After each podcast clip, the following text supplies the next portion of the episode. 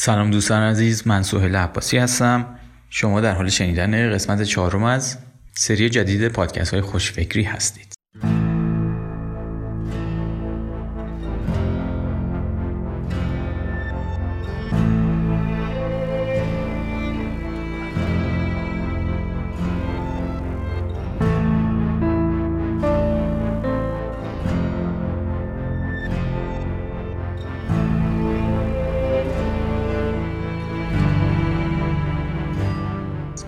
دوستان از توجه و حمایت شما سپاسگزاری می‌کنم و امیدوارم که بتونیم در این قسمت هم توجه شما رو جلب بکنیم.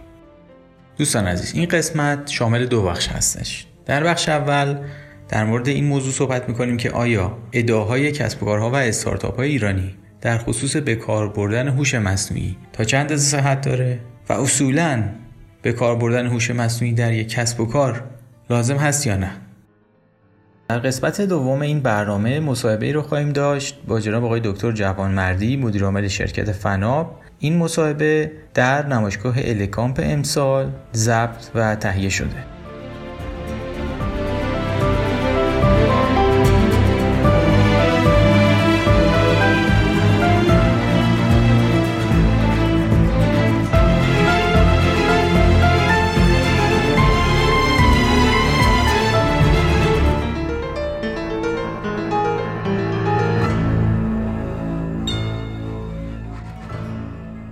دوستان در اینجا توجه شما رو به بخش اول این برنامه جلب می کنم. هوش مصنوعی در کسب و کارها شعار تبلیغاتی یا واقعیت.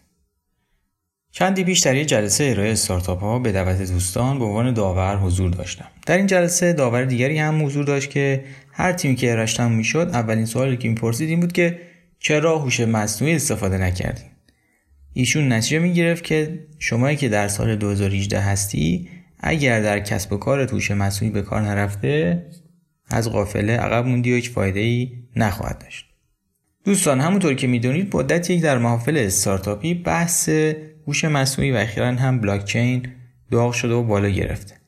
گاه به گاه یکی دو کلمه در سطح دنیا به تبع اون در فضای نوآوری کشورمون داغ میشه و پشت سر هم درباره همایش برگزار می‌کنن و مقالاتی در سطح اکادمیک تولید میشه.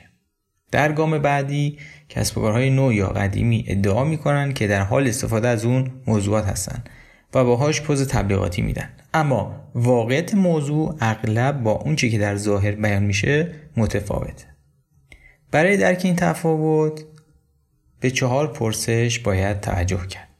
پرسش اول واقعیت یا تبلیغات توقالی دوستان بر مثال در خصوص هوش مصنوعی و یادگیری ماشینی تعداد زیادی از کسب و کارها و استارتاپ ها مدعی هستند که خدمات یا محصولاتشون هوشمنده و این هوشمندی توسط هوش مصنوعی یادگیری ماشینی و مثلا ریکامندیشن ایجاد شده.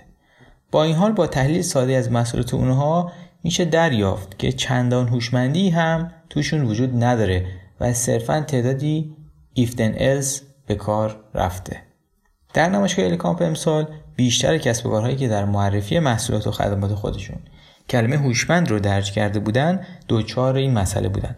برای مثال با پرسجویی ساده از یه سرویس مدیریت تماس که خودش رو هوشمند معرفی می‌کرد دریافتیم که هوشمندی مورد نظرشون در اتصال تماس ها مثلا به ماژول های نرمافزار سیارمه در حالی که تصور ما این بود که بر روی صدای تماس گیرنده تحلیل صوتی انجام میشه و مثلا میشه حس و حال اون رو از روی صداش تشخیص داد و بر اساس اون درجات مختلفی از خدمات رو ارائه کرد. همونطور که در این مثال می‌بینید اون چی که هوشمندی قلمداد شده صرفا یه feature نرم افزاریه و بهره هوش مصنوعی نبرده. بنابراین باید در برخورد با سرویس ها و شرکت هایی که مدعی هوشمندی هستن این رو در نظر داشت که منظورشون از هوشمندی چیه.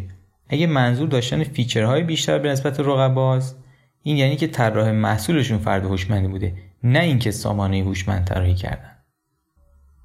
پرسش دوم آیا نیروی متخصص در تیم وجود داره؟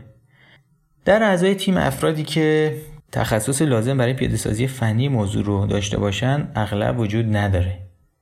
به جای این افراد علاقمند و تازه کاری هستند که در این حوزه مطالعاتی داشتن ولی تا حالا کاری جدی انجام ندادن. در نتیجه یک کسب و کار هوشمندی رو به عنوان یک دارایی و توانمندی اصلی و کلیدی خود در نظر می‌گیره باید تیم مناسب برای پیاده سازی و نگهداریش هم داشته باشه و نه به صورت یه پروژه تحقیقاتی و آزمایشی در خواهد اومد.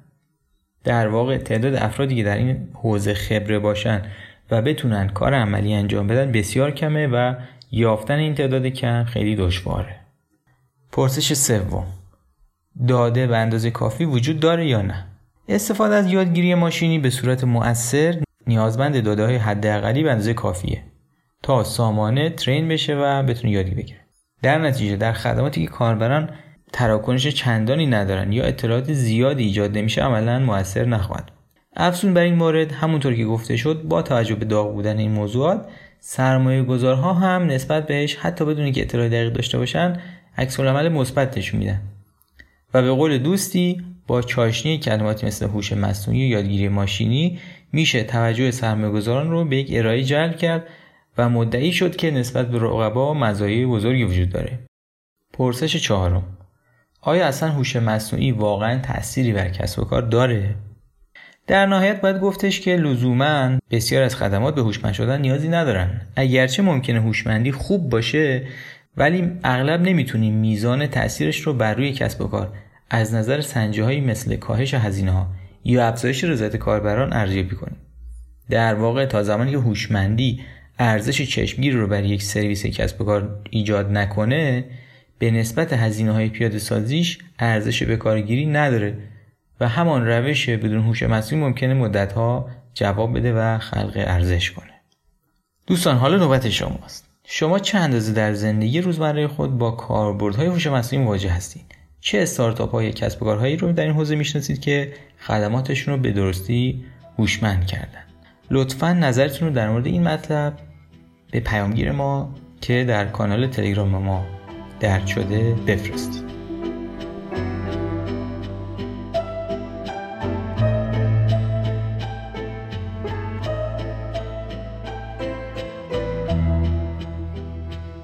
در قسمت دوم برنامه مصاحبه رو خواهیم داشت با جناب آقای دکتر جوانمردی مدیر عامل شرکت فناب. در مورد نقش بخش خصوصی در تسهیل و ایجاد نوآوری و همینطور نقشی که دولت در این خصوص می‌تونه ایفا بکنه.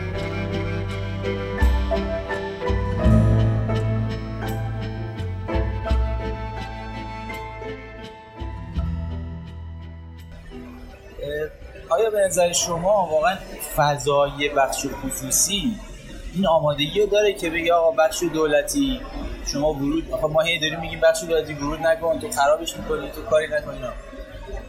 یعنی ما بخش خصوصی آمادگی اینو داریم که از این حرکت ها بزنیم که اینقدر هزینه. حالا برای شما کار سالها انجام دادیم من فکر می‌کنم که چند تا موضوع همزمان داره اتفاق میفته اول از همه باید بتونیم موضوعات و تاثیرات هر کدوم رو اصلا تفکیک بکنیم بعد بتونیم به جمعندی برسیم.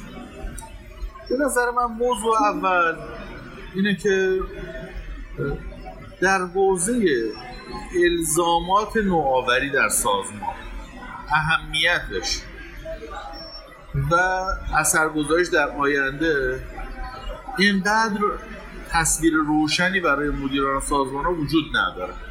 اینه شما شاید حالا هر کی وارد ادبیات قضیه میشه مثلا بگه این خوبه باید این کار رو انجام بده ولی من باور ندارم که در سازمان ها این مسئله مثل یه الزام حیاتی. یعنی مدیرانش هنوز باور نکردن که این چیز باید باشه. قطعا قطعا. حالا وقتی ما میایم یه قدم میریم جلوتر میگیم که شما نه تنها الزام نوآوری در سازمان رو بپذیر یا برون سپاری چم بکن. شما وقتی که یه کارمند استخدام می‌کنی همکار می‌گیری انگار مالت زیر سرت هست میگه آقا من مثلا چه می‌دونم الان 80 درصد وقتش واسه این قضیه است. اگه وقت مازاد داشت 20 درصدش به کار دیگه تخصیص میدم. خودم دارم مانیتور می‌کنم ببینم نتایج رو دلیور می‌کنه یا نه مسیرش رو اصلاح می‌کنم. اعتماد کردن به کسی بیرون و برون سپاری کردنه که اصلا دیگه به نظر من خیلی بلوغ می‌خواد. و ما تو اونم ضعف جدی داریم. پس اصلا به نظرم از این منظر فاصله هنوز زیاده. حالا دو تا نکته دیگر شما کنارش بذار. یکی اینکه خیلی به دلایل کسب سود و سرمایه گذاری های کم برای انتفاع زیاد میان وارد این قضیه میشن. ولی این موضوع از اون موضوعاته که از دور دل می‌بره از نزدیک زهره. باید شما بشینی حالا حالا پاش تبدیل به یه استی بشه و این سوده برای شما قابل حسابشه این به نظر من یه مسئله قابل توجهه. نکته دوم اینه که با توجه به شرایط اقتصادی که شرکت داره هر شرکتی داره اون دیلی ایشواش که هر روز از یه جایی مسئله واسش ریز میشه خود این موضوع اگر احتمام بهش داشته باشی تو اولویت چندم؟ قرار می‌گیره. یعنی شما باید کسب و کارت یه گردش معمولی داشته باشه که راجب آیندهش اصلا بتونی فکر بکنی. بخشش به بلوغ شخص اون لیدر. بخشش به بلوغ سازمان بخشش به شرایط اقتصادی برمیگرده. نمی‌تونیم مجزا از همه اینا. یه دفعه تقصیر رو بندازیم گردن شرکت بگم آقا چرا به موضوعات اهمیت نمیدی؟ به نظر من خیلی جاها شما می‌بینی شرکت ها استراتژی بقا رو انتخاب کردن. مثلا توی وضعیت اقتصادی که بله بله دقیقا. حالا مثلا الان بهش بگی نوآوری می‌تونه چالش های اساسی شما رو حل کنه باید یه نسخه هم داشته باشیم که نشون بده این نوآوری می‌تونه حتی چالش های با شرایط اقتصادی شاید مثلا یکی از چالش های کم کردن هزینه هاش احسن احسن. ولی خب مدیریت پذیر کردن سرمایه گذاری هاشون به وقتی شما میگه استراتژی بقا یعنی که آقا امروز و فردا بتونی برسونی فردا رو پس فردا بتونی. برسونی دیگه به این فکر نمی‌کنی که آقا مثلا من یه سال دیگه سبد محصولاتمو چه تغییرات داده باشم رضایت مشتری کجاست؟ چه جوری مثلا آرپامو تو بی تو سی زیاد کنم یا مسائلی از این دست؟ خب حالا دولت رو اینم تا بگی حالا این وسط باید دولت بیاد نیاد بالاخره من کلا همیشه با حضور دولت مخالفم. دولت باید نقشش تسهیلگری و رگولاتوری و حمایت های که بازار خراب کن نباشه. باشه. اگه جز این باشه به نظر من دچار چالش میشه. ولی عمدتا دولت در بقیه رولاست شما می‌بینید با عمده جا مسئله رگولاتوری داریم. قوانینمون update نیست. قوانینمون ضد کسب و کاره. خب برن وقت اضافی دارن رو اونا بذارن. خب تو این وضعیتی که حالا بخش خصوصی به درگیر امروز فرداشه دولت دولت, دولت ورودش من میگم اگر دولت خودش بخواد مسئولیت بپذیره حتما ته ماجرا اتفاقات بدتری میفته من میگم این نمیارزه ماندن این صنعت یه جاهایش بهتر از اینه که آسیب بخوره. همه فکر می‌کنن دارن یه چیزی رو. هم فکر می‌کنن یه اتفاقی در کشور افتاده. ولی هیچی هم نباشه. خیلی ممنون. متشکرم. مرسی.